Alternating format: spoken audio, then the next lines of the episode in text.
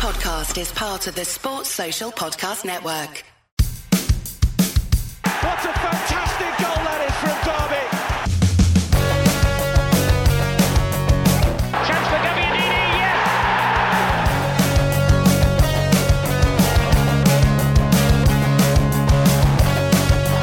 Here's comments.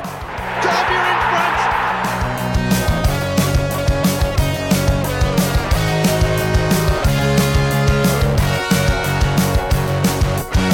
Hello, thanks for joining us on Steve Bloomer's Washing, the Derby County podcast. The nights are drawing in, injuries are starting to bite, and none of us have even started Christmas shopping. But there's still a proverbial sackload of Rams reaction to get through in episode 69. I'm your host, Chris Parsons, and joining me, as usual, are the Kevin Paul and Dean Holdsworth of the podcasting world, is Richard and Tom. You all right? Oh, thank you. Very flattered. Very flattered. Yeah, delighted I won't to say be who here. to. Just make it up for yourselves from amongst those two Derby County uh, legends. Kutch, you've uh, you got the round in this time. What are we drinking? Uh, we're starting off with a uh, well, I think probably just the one bottle of uh, Rioja. And it's, it's it's a Monday night. I mean, not sure what your plans are later, but Well, we're gonna it's going to be a wild FA Cup draw. yes, exactly. FA Cup draw to celebrate, and the Euro 2020 draw to celebrate, and a few of us have got tickets. All three of us have got tickets to the Euro 2020, so uh, very exciting. We have, but this isn't the uh, England v Czech Republic podcast, Yeah, unfortunately. yet, So yet. It could be the England Croatia podcast though, so get in. it could, but it isn't. um, what's that washing down? haggis.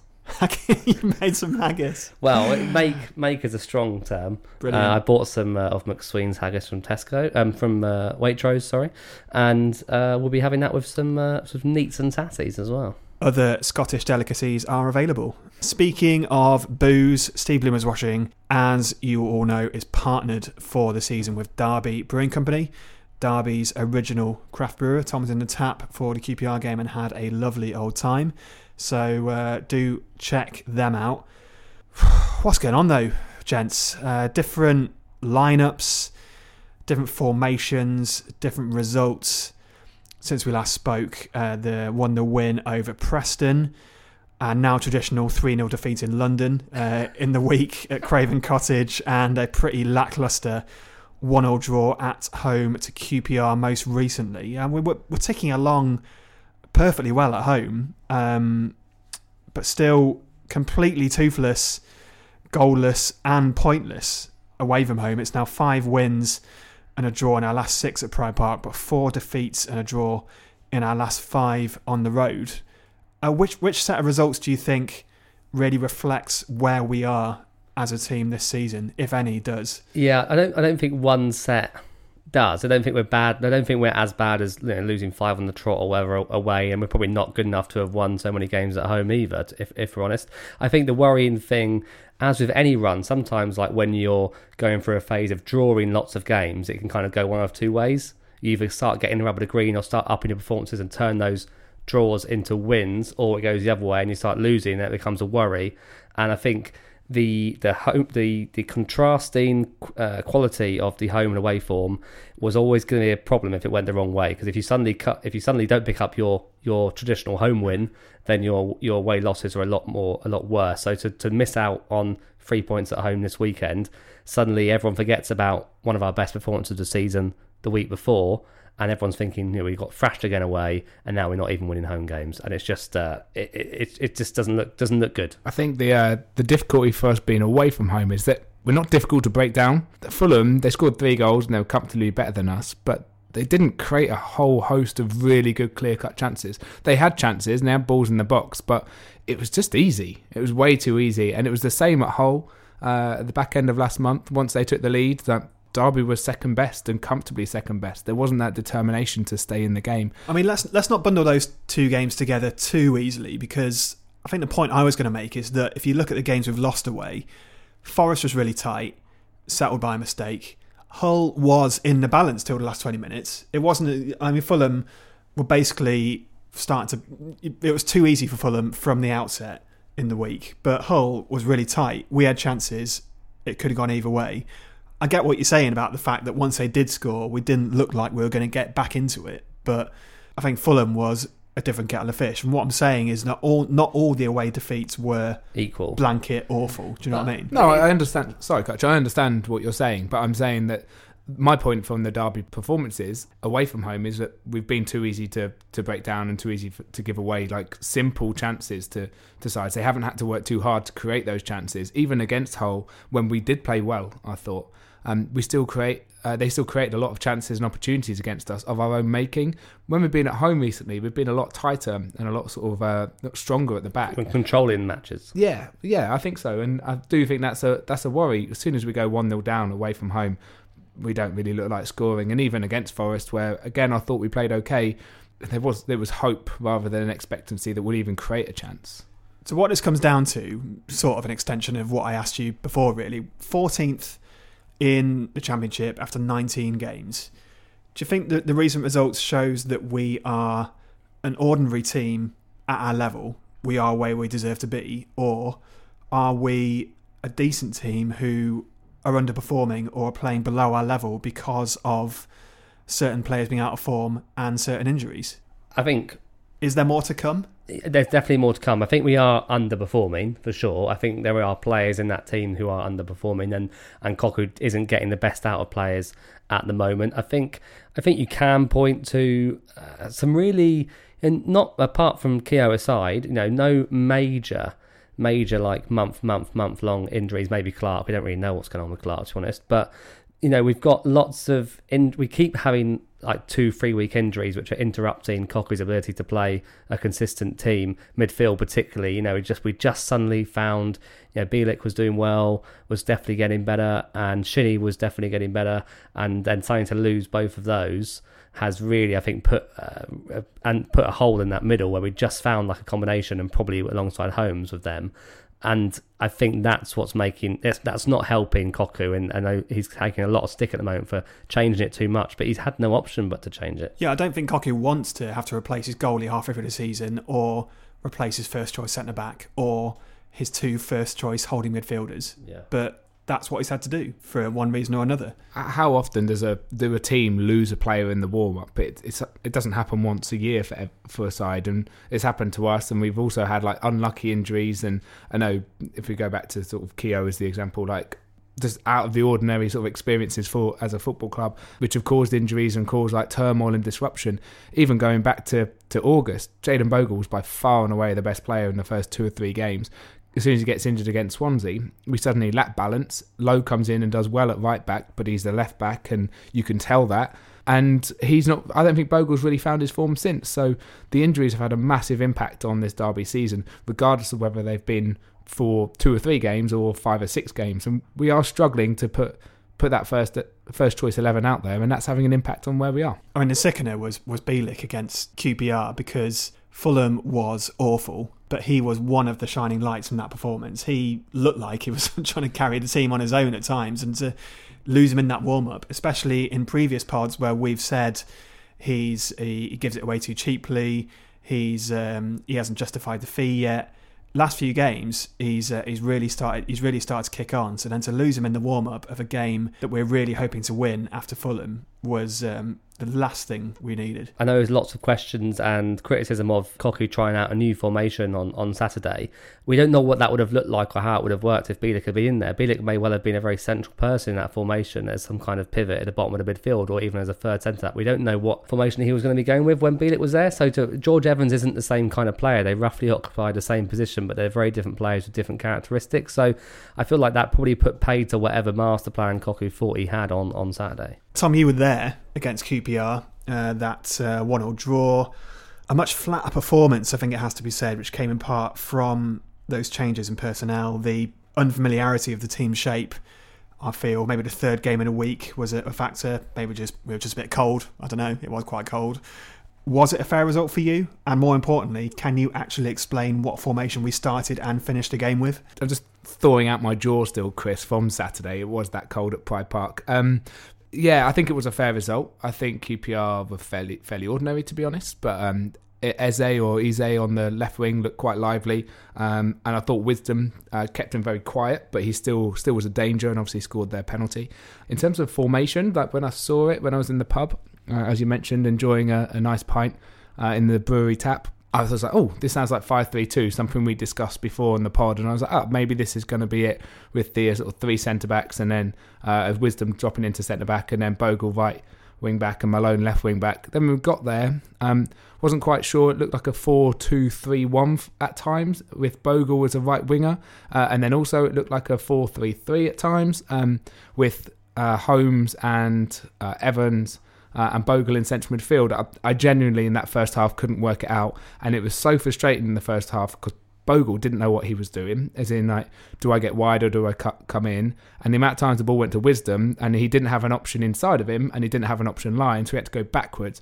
And he went back to Curtis Davies, who his passing on Saturday was awful. So it's it, not his strength, though, is it? Well, like, it's not. No. It's not necessarily his fault. But there's something wrong with that formation and how we were set up, and I'm not sure what it was. I I couldn't tell you from watching that um, that game, and I had a pretty good view. I was on the halfway line, uh, just to the or just to the right of the halfway line in the west stand. That if I can't tell what formation and what shape we're playing, um, and it did change and was tweaked a number of times through the game, but did we, we, we, am I right in thinking we started with what looked like three at the back and then tweaked it about 15 minutes in. I've but I mean, no idea, if you Chris. can't really say for certain what the formation was at the end, I don't think that really reflects well on uh, on us as a team and our and our general shape. I said to Anton halfway through the game, I was like, Bogle needs to be wider, so when Wisdom gets the ball, he can play him down line. So then someone like Lawrence or Holmes could then tuck into the middle to have the to receive the ball after home. Uh, sorry, after Bogle gets the ball uh, down the line from Wisdom. That didn't happen in the first half. In the second half, it did happen a lot more, and Bogle Bogle held a wider position. So whether Bogle was playing right winger, right centre midfielder, or right wing back, I still haven't worked it out because it changed right the way through the game. Bogle didn't have a, a bad game. He didn't make any mistakes, but he just was a bit anonymous because he didn't really know what he was doing. That was quite a talking point for uh, for us and something we've spoken about ourselves before in a previous episode. Should Jayden Bogle play further forward? The justification for it might be that I feel his best attributes are attacking ones uh, quick feet, great crosser, can get to the byline, links up well with other midfielders.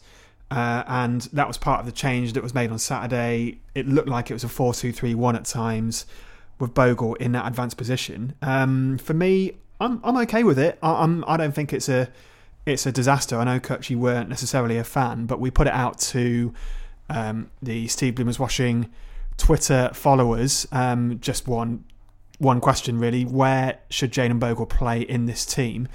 The options being a right back in a back four, b right wing back in a back three slash back five, or c right wing in front of the back four, as he appeared to be at the weekend. Clearly, I'm in a minority because. Granted, it was a small survey sample, but uh, 62% said right back in a back four. Yeah. 30 yeah i agree uh, 32% said right wing back in a five and uh, just 6% said right wing in front of the back four Was that you, just you, Chris? that was just me 12 times I mean, I didn't vote in that poll, so I'm adding to the 62%. what i would say what i would say about him looking lost and not having a great shape is that he's learning a new position he might be having to curb his natural defensive instincts Did he play? Didn't he play right wing in the academy? Wasn't he originally young, well, younger down? I think he started off as a as a right winger. new position more- in the first team okay. this is a hill i'm going to die on i'm determined to stand by this what what do you reckon Kutch? Well, I stand by my original comments. I think they've been proved correct. Um, no, uh, I think my original point still stands, which is actually you get a lot more space uh, and a lot more potential, I think, to unleash your t- attacking skills as a right back in the, in the modern game. If you're playing much further forward, you know, no one plays 4 4 2 anymore. Cocu's not going to play 4 4 2, so he's not going to play a right winger. He's either going to be a right wing back, which I'd be comfortable with because there's no one in front of him taking his space, or he's going to play in a, in like the right of a three, like a, a four two three one or something, or four three three. That's what I meant in the poll. I wasn't envisaging Yeah. being a right-sided midfielder in a diamond or, Yeah. or a wide man in But- a four. But even then, I just think you cut out. you- You're starting so far forward. You're kind of cutting out that that the ability to carry the ball and to be a threat from deep. I just think that's the most important part of a right back, and, and you see it so many times. As we said, the most some of the most effective attacking players. Look at Alexander Arnold. You think of uh, going back to even to Trippier in the World Cup. Trippier, in, yeah, Trippier in the World Cup is another good example. Is, is coming from the right hand side, and they've got so much space to run into. I just, I just wouldn't muck about with him. He's so good as a right back. Why would you? He, he's not doing anything currently, which is bad as a right back. I think his defensiveness, his defensive abilities have got a lot stronger this year. The the conundrum that Cocu has is that we actually have a, a pretty good backup right back in Andre Wisdom, who came in for his first start this season. And for me, Holmes got man of the match um, on Saturday, but for me, Wisdom was man of the match. I thought he was excellent, uh, made lots of good tackles, was strong, positive, was wanting and looked interested in keeping hold of possession of the football. And so if you've got two players who are pretty decent, and we've already alluded to the fact that we're a bit short in other positions.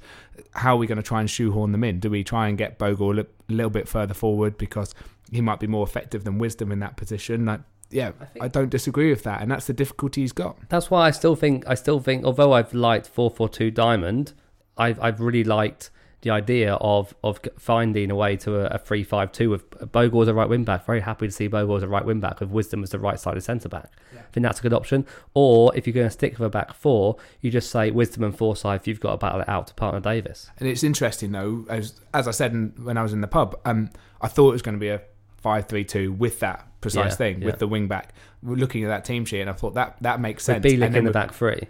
No, Bielik, Forsyth, oh, Davies.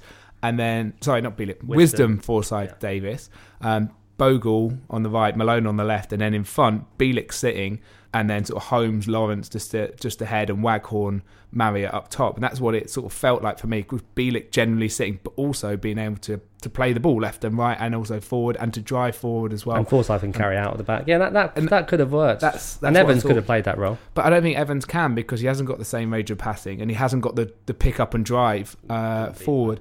And Holmes, I think, said something interesting in this post match that Evans took a knock in the first sort of five minutes, and I think he couldn't see out of his left eye. I was trying to find evidence of him saying this. I'm, yeah. I'm not disputing that it happened, but uh, yeah, if that's the case, Twitter, then, he, then, you can't judge Evans too harshly. Well, he should but, have been taken off if that was the case. Yeah, but what my point is, my point still stands, regardless of whether he did that. That was the case. He's not the sort of player to pick the ball up and drive 20 meters and then ping a left uh, a ball out to the left wing or the right wing. That's that's Bielik. Evans is a get the ball. Oh, who am I going to pass to? I'm going to pass to someone a bit better. It's more of a Carrick esque sort of a sitting uh, deep midfielder uh, in in my eyes.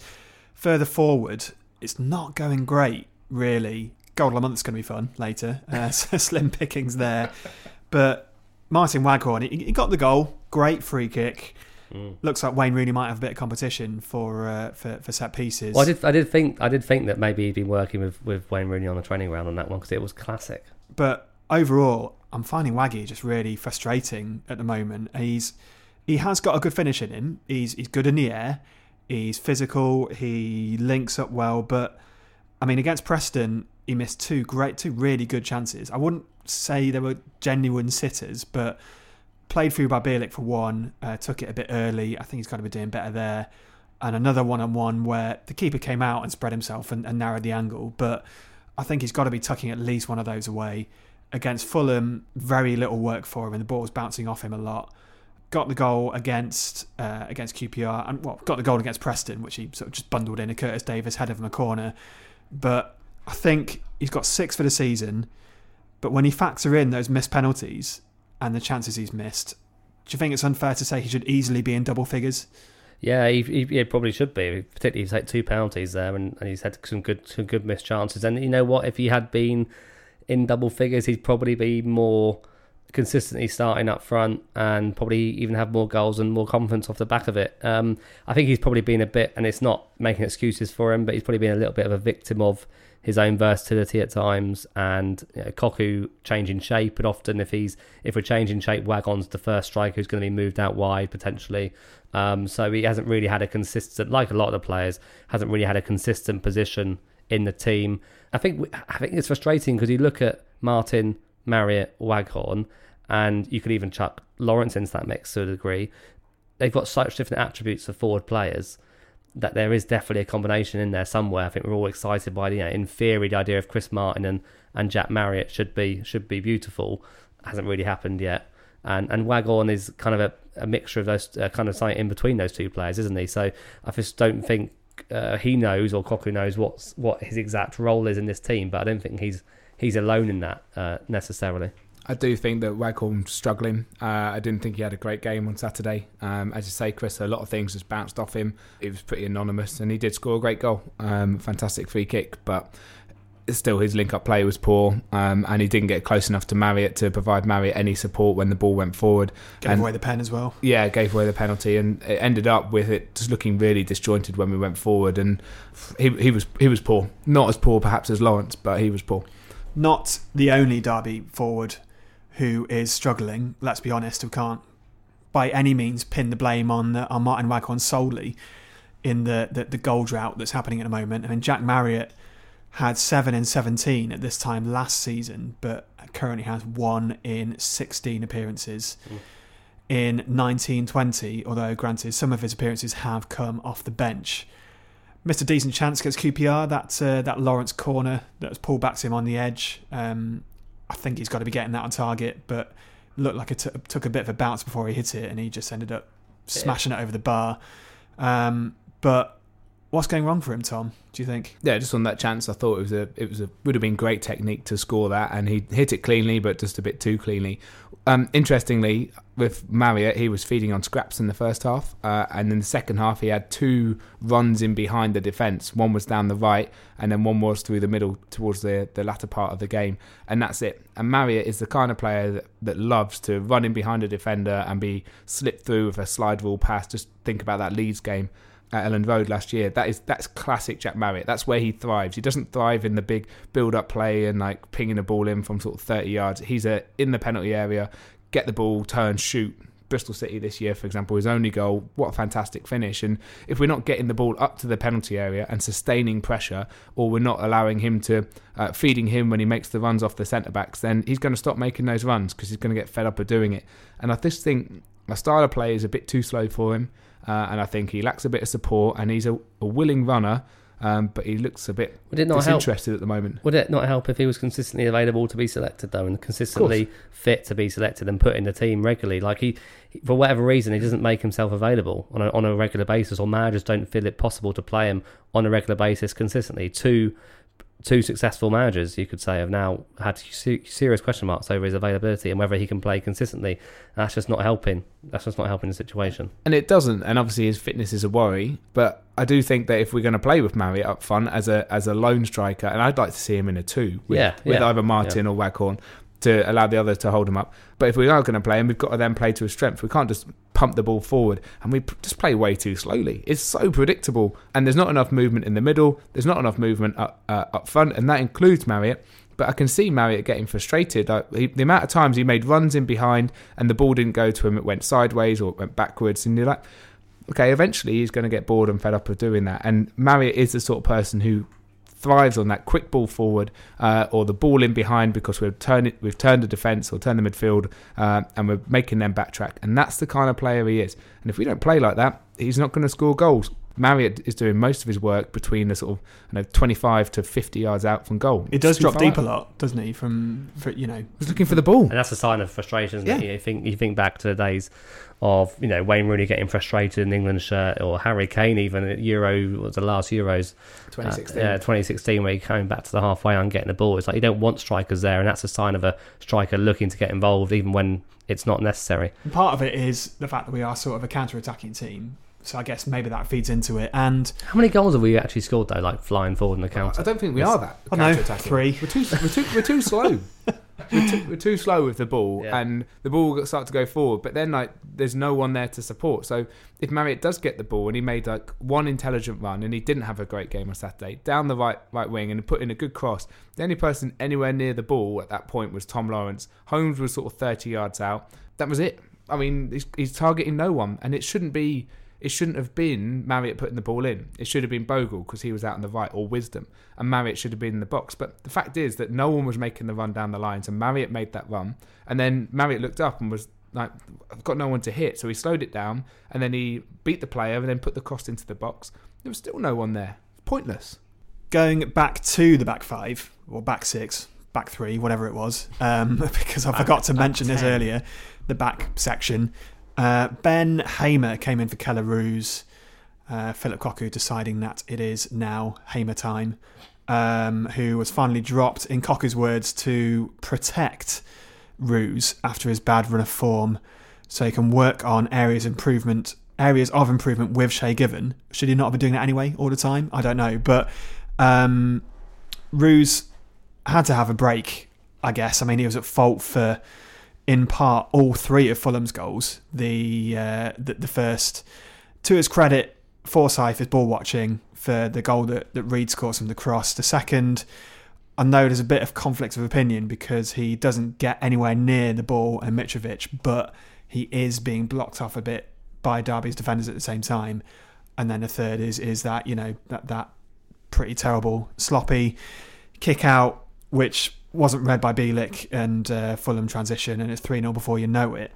Um, I thought when Hamer came in against QPR, he was pretty solid. Have to say, did what he had to, made a couple of decent saves. The one down low from Hugo we identified was a a decent stop.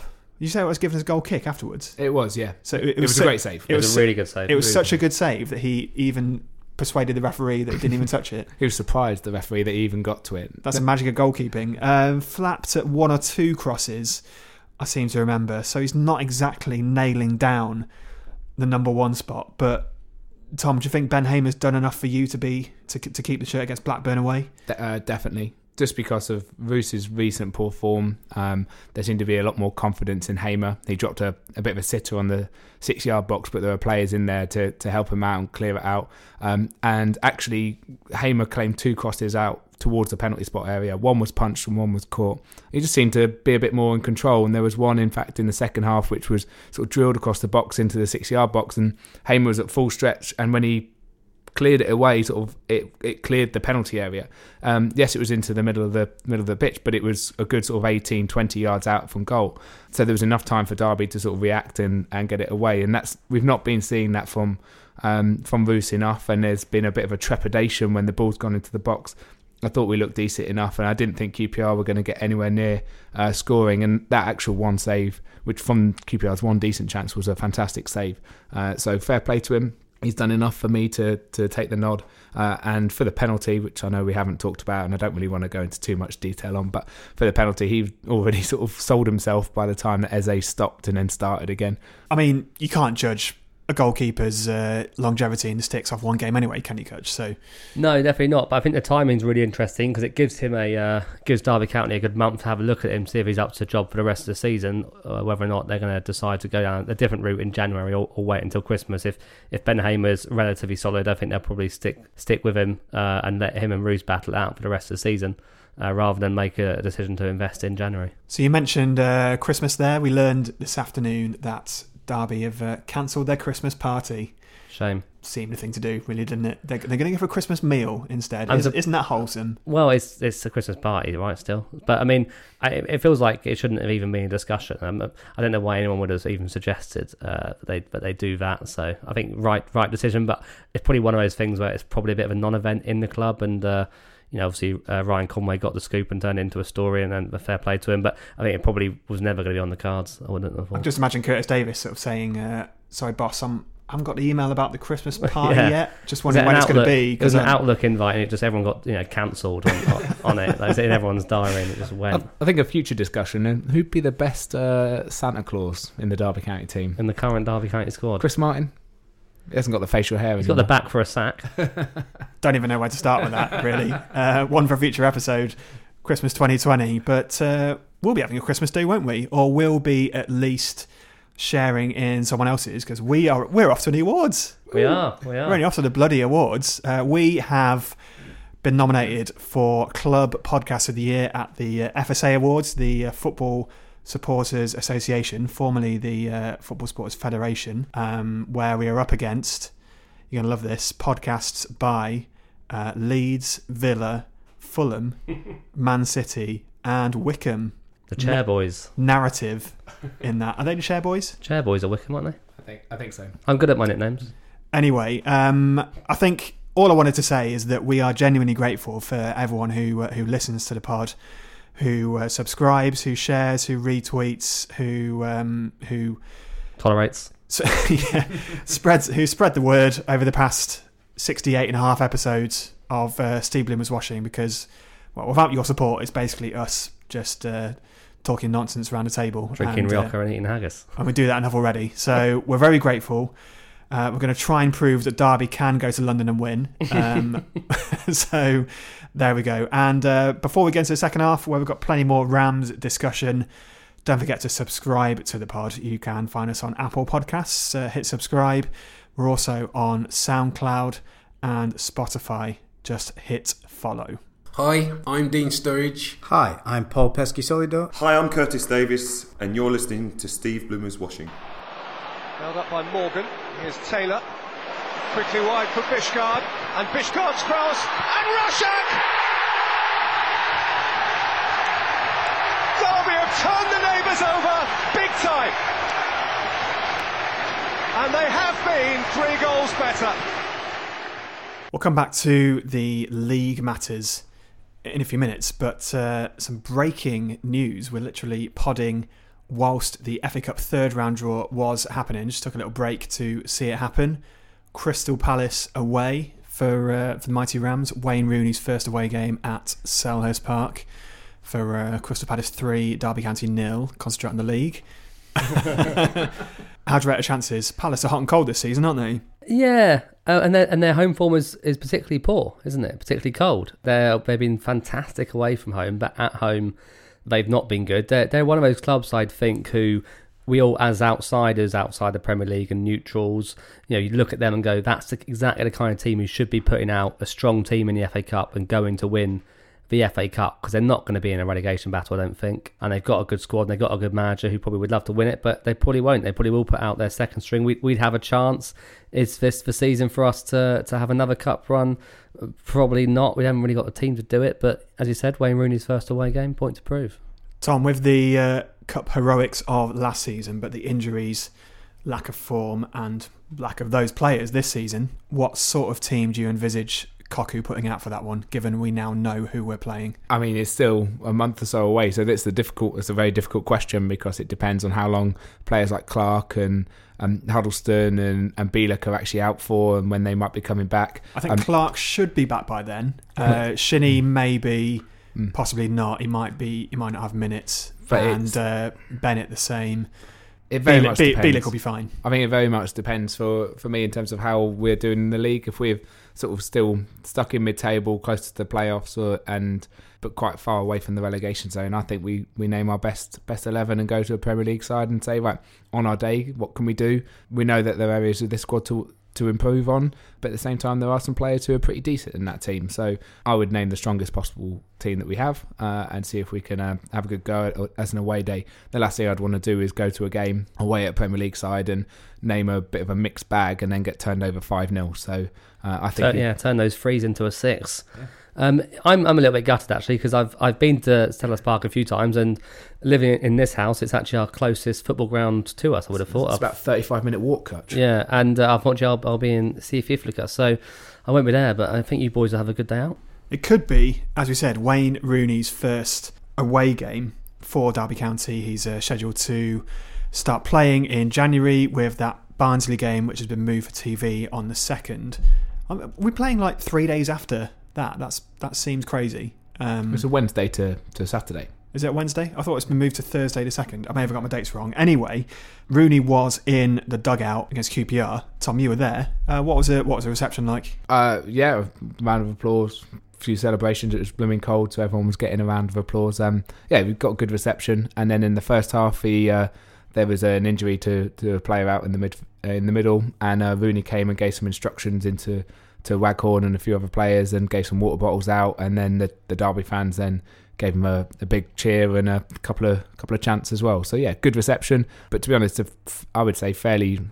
He's a coach, isn't he? He's not playing for us just yet, so it was a nothing nothing extraordinary. But uh, but yeah, good reception. I think he's going to be um, firmly firmly in with the crowd straight away. He's earning his hundred grand a week already. Oh yeah, easily. Uh, those water bottles are not easy to hand out, especially on a cold day. I did, I did, I did wonder when I saw him being unveiled. I, I, I did just think, yeah, take your hands out of your pockets, Wayne. I mean, just give us a little wave, maybe, just a, Yeah, like a hand above the head Chris, wave. Chris, you were literally in your home with the central heating on. It was chuffing freezing. I had three layers on, a hat, a coat, um, gloves, two layers on, uh, two pairs of socks on, and I was still freezing cold. So I mean, I don't blame him. I do think though that considering how well known he is, um, and famous he is, he's a.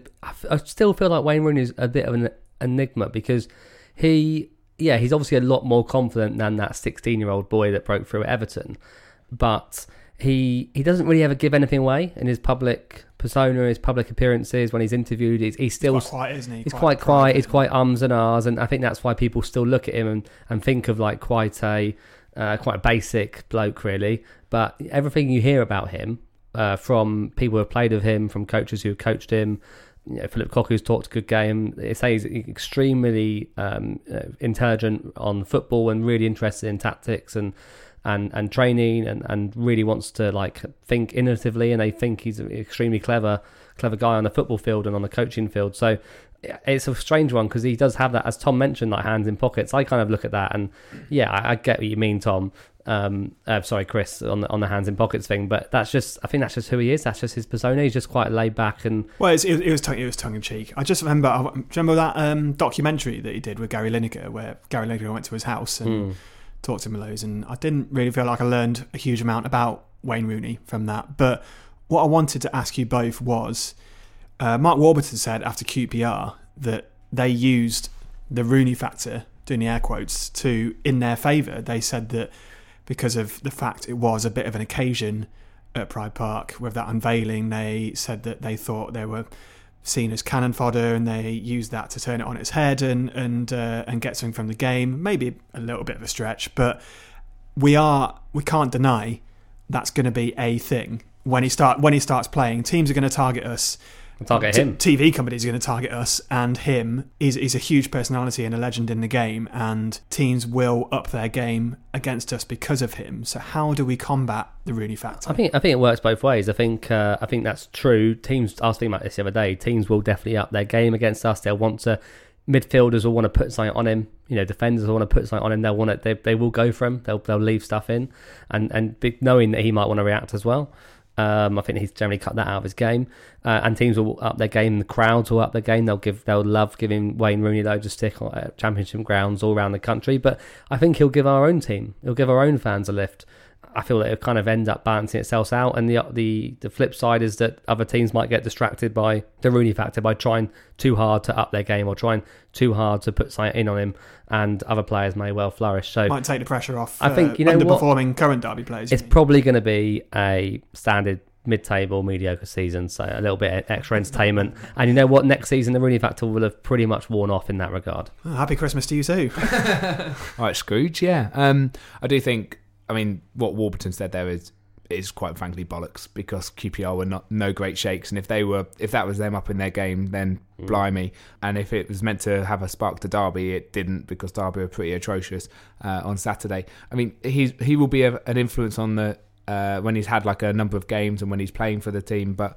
On Saturday, there was there was no real relevance to him being on, unveiled, and it I can't see how it would have had an impact on on that game on Saturday. To be honest, hopefully he'll do well, and hopefully he'll kickstart this Derby team and give it something a little bit extra. But I mean, we cannot we cannot just rely on him, and we can't hope that the Rooney factor is going to suddenly kickstart our season and we're going to fly up the league because, quite frankly, there's too many players in that Derby side who aren't performing at the moment, and you, it's a team game.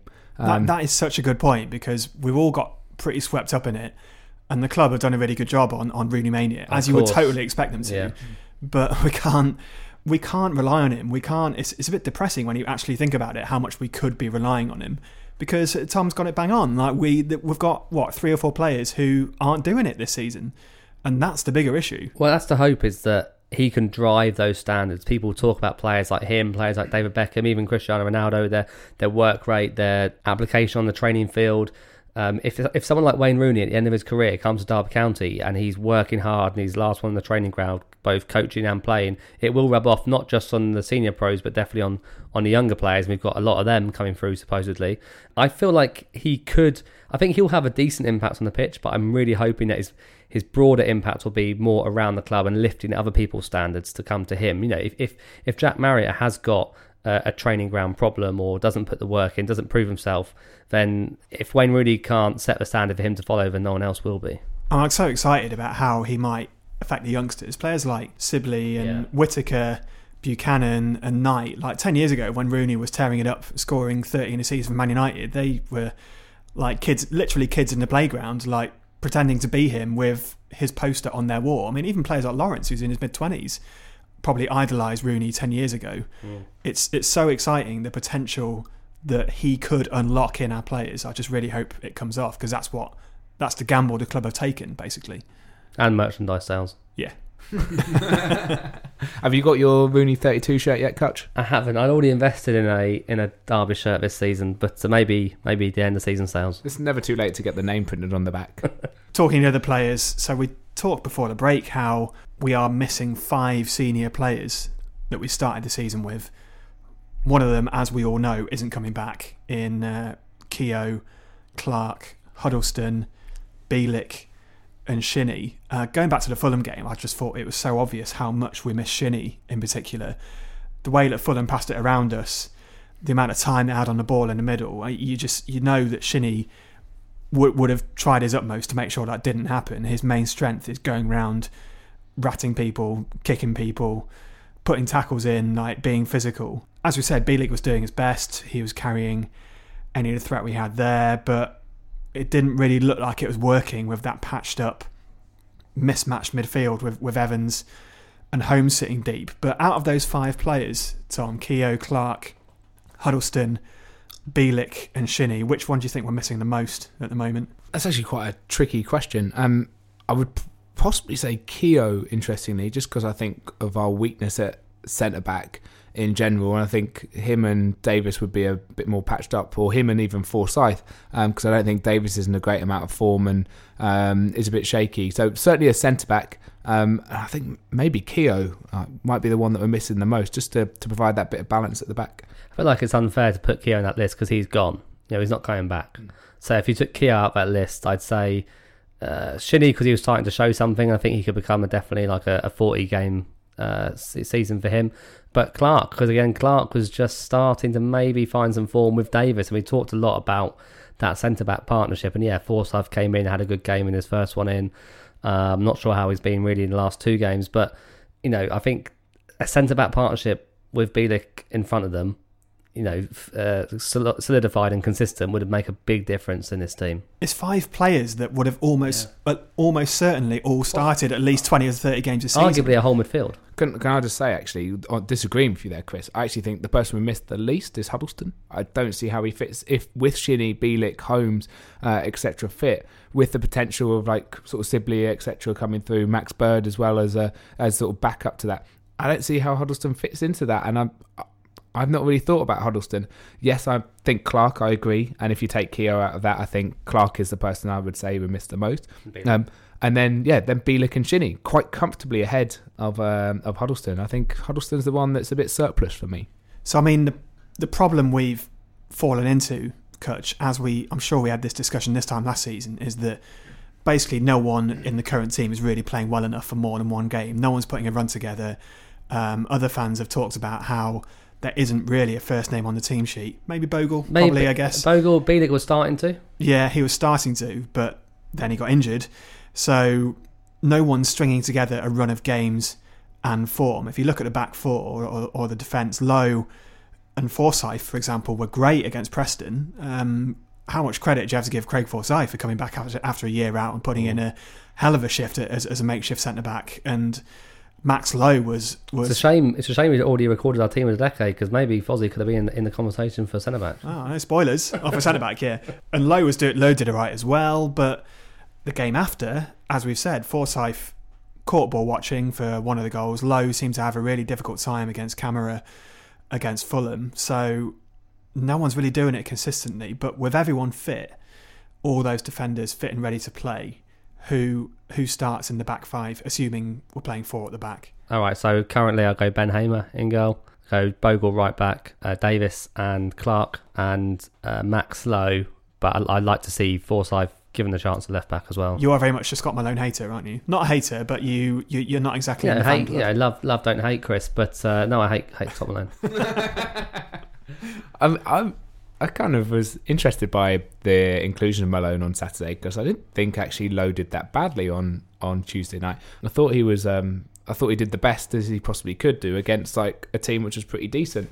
Um, and an attacking outlet who did tend to come down the right, and he wasn't given too much help. I feel that he was a bit scapegoated, and Malone did nothing for me on Saturday to say yes, he should keep his place against Blackburn. It's difficult to disagree with you, Cutch, and the only way that I would disagree with you is I really enjoyed seeing Andre Wisdom back uh, at right back on Saturday. So could we then make it a back five? And as as we've already talked about, having someone like Clark Davies, uh, Wisdom uh, Bogle right wing back and Max Lowe left wing back. That's the only thing I might change from you, but I, I can't disagree. I think Hamer needs to needs to be in goal on on Saturday uh, against Blackburn, and we need to we need to sort of try and get some consistency at the back. Even if someone has a, a, a little bit of a poor game, they just need just need to name the same back five for three, four, five games in the bounce. Yeah, I just don't think we are good enough to play three at the back and wing backs. Uh, maybe we could get to it, but I, I guess I'd have to go with Hamer uh, and then, despite me championing Bogle as a right winger, I'd say uh, Bogle, Davies, um, Clark, and Lowe. I would say I think there's a good player in Max Lowe somewhere, and he showed glimpses. He shows it. He shows it enough, I think. He's better than Malone. Let's put it. That. I think just just lastly on on the back five, the only problem with uh, a Wisdom, Davies, Clark back five is if you do have a back five, and one of those centre backs has to be really good on the ball. Some of them are quite good. Matt Clark can be quite good. For me, if you play a back five, you probably play Bielik in the back five goal of the month time before we uh, start to wrap things up for podcast 69. Another lean month. Lean, lean, lean yeah. for Derby County goals. What, what, a season to start a goal uh, month competition. Yeah, I'm, I'm, massively regretting introducing this feature. Um, the three we have chosen that we're going to whittle down Tom Lawrence, number one, against Middlesbrough. That uh, cheeky little wall pass for Chris Martin. Then he fired low into the into the corner. Tom Lawrence 2 against Middlesbrough, where he gets out of Bogle. The Middlesbrough defence just gave up, basically. Let's, and then yeah, he uh, didn't, didn't the keeper or uh, Martin Waghorn's free kick against QPR. Tom, what's the best goal of those three for you? I mean, because I was there, I quite like Waghorn's free kick, but I think actually taking my uh, non biased, being there hat off, um, I think the Lawrence first goal, I really like that. The interchange with Martin on the edge of the box and the finish into the bottom corner because the defending wasn't bad. It was just a good goal. Um, and what I really liked about that, and we don't do enough, is the runs in behind the midfield and, and the movement up front. And I think if we could do that more consistently, we'd be a really decent sort of side going forward. I'm going to say Waggy's free kick because uh, I've got a real penchant for a uh, for a curled top top bins free kick. Um, I'm going to go with, uh, with Tom Lawrence number one against against Middlesbrough because a bit a bit like I think we when we chose the Chris Martin uh, equaliser against Leeds this season at Elland Road, it was a great team goal, and we haven't had much we haven't had much of that this season, and it just like shows what this team is capable of doing. Like the goal against the Chris Martin scored against Leeds was a brilliant like halfway line to the penalty box and great finish. And similarly, you know, Tom Lawrence interchange, Holmes involved in that move as well. Uh, there's like a one-two-three with Chris Martin, and then Tom Lawrence buried it, and it was just a great, you know, it just showed what this team is capable of, and we just do not see it enough. So I'm gonna go with with Tom Lawrence's goal. So he's he's been nominated every month, I think, and I think he may have won it twice now. I think so. He's like the Dennis Bergkamp from the mid '90s of, uh, similar, very of this similar. podcast. It's it's not difficult though when, as you say, we only score three or four goals a month, but actually all three of those goals are a decent goal. So at least we're scoring good goals. There you go. Tom Lawrence wins it. Before we go, got a question for you both. I am in an away ground. What's the score? 3 0. that away ground, that away end, holds around 2,000 fans in the away end. Where am I? Tom. Uh, Griffin Park. Griffin Park is incorrect. Catch. Loftus Road. Loftus Road is incorrect. Derby County haven't played a competitive game here for 15 1 5 years. That's the 2004 season. Catch. Oh. Adams Park. Is incorrect. well, well, that's the chair boy. Where you? Lovely. Okay. Uh, Tom, Kenilworth Road. Kenilworth Road is incorrect. In a, in a car, it takes under one hour to get to this ground from Derby. Cut. London Road, Peterborough. London Road, Peterborough is incorrect. Oh. Tom, Port Vale, uh, Vale Park. Vale Park, Port Vale, Vale Park is Port Vale, Vale Park. Incorrect. uh, clue number four: Derby County lost at this ground in 2003 in a game in which Fabrizio Ravanelli scored? Catch. It's Keepmoat Stadium, Doncaster. It never played there. Um, we, we played them since as well. Are we doing? Uh, I'm so pleased that I finally stumped Tom on a, on a quiz Are we, question. are we doing just uh, current grounds or are they older grounds that no longer exist? The- I can confirm this is a currently existing ground. Fine. That's all right. I mean, I just had to double check that. Uh, is it Sincil Bank, Lincoln? Lincoln is incorrect. In the same game, a home player scored a hat trick, and then the season after, the same player scored the winner at the same ground for Derby against this Tom, side. Catch. Bescott Stadium. Oh, he's done it. Junior. He's done it. Junior. You were so close, mate. you were so I close. wasn't, I wasn't going to say. I wasn't going to say that. what Were were you you going to say going like? Cardiff or I was something? going to say the Grimsby ground. Blundell Park. Blundell I was thinking Grimsby, but we played them obviously Oh, recently. yeah, of course. Yeah, yeah. I went Uh, there and it was abandoned. yeah, Derby lost 3 2 then in 2003. Junior hat trick. Ah, Ravanelli scored a free kick in I'm that definitely, game. I'm definitely more in the game on the where than I am on the who. You- You're improving. Well, I, don't, no. I don't want to sound too massively patronising, I mean, but I- you're improving. I'm actually pretty good. that was a good one, Chris. I like that one. My other clues were I am clearly visible from the M6 motorway Uh, junction. no, isn't the M42? It's the M42. No, It's, no, it's definitely the M6. It's M6. Used to be on my patch. Um, and I'm currently sponsored by a cask ale claiming to be the freshest pint in the Midlands. Banks's. Yeah. Yeah. So there you go. Uh, we will return in a week's time because I appreciate literally every media outlet in the entire world has done this already by now, but we are unveiling our Derby County team of the decade. I think we did it first, though. We just haven't announced it yet. and that's the real quiz. Yeah. We recorded ours a month ago, so if anything, we did it first. Yeah. We actually recorded it about four years ago. Had it in the bag since 2015. It's going to write off the second part of the decade. So that will be out on Monday, December the 9th, and we're back after Millwall on the 15th. But uh, we're just looking at the awards. Give us a follow on social, on uh, Facebook, Twitter at Steve Bloomer Pod and in, Stephen Plod and uh, Instagram, where we're going to be dropping a little. Uh, we'll drop a little Instagram story of our uh, our glitzy night out at that there Tower of London. Uh, but Richard, thank you. That's right. Win or lose on the booze at the awards, as they say. Thanks for the haggis. Tom, thanks for your hospitality as always. Yeah, all the best, Chris. Thanks. See you in a couple of weeks you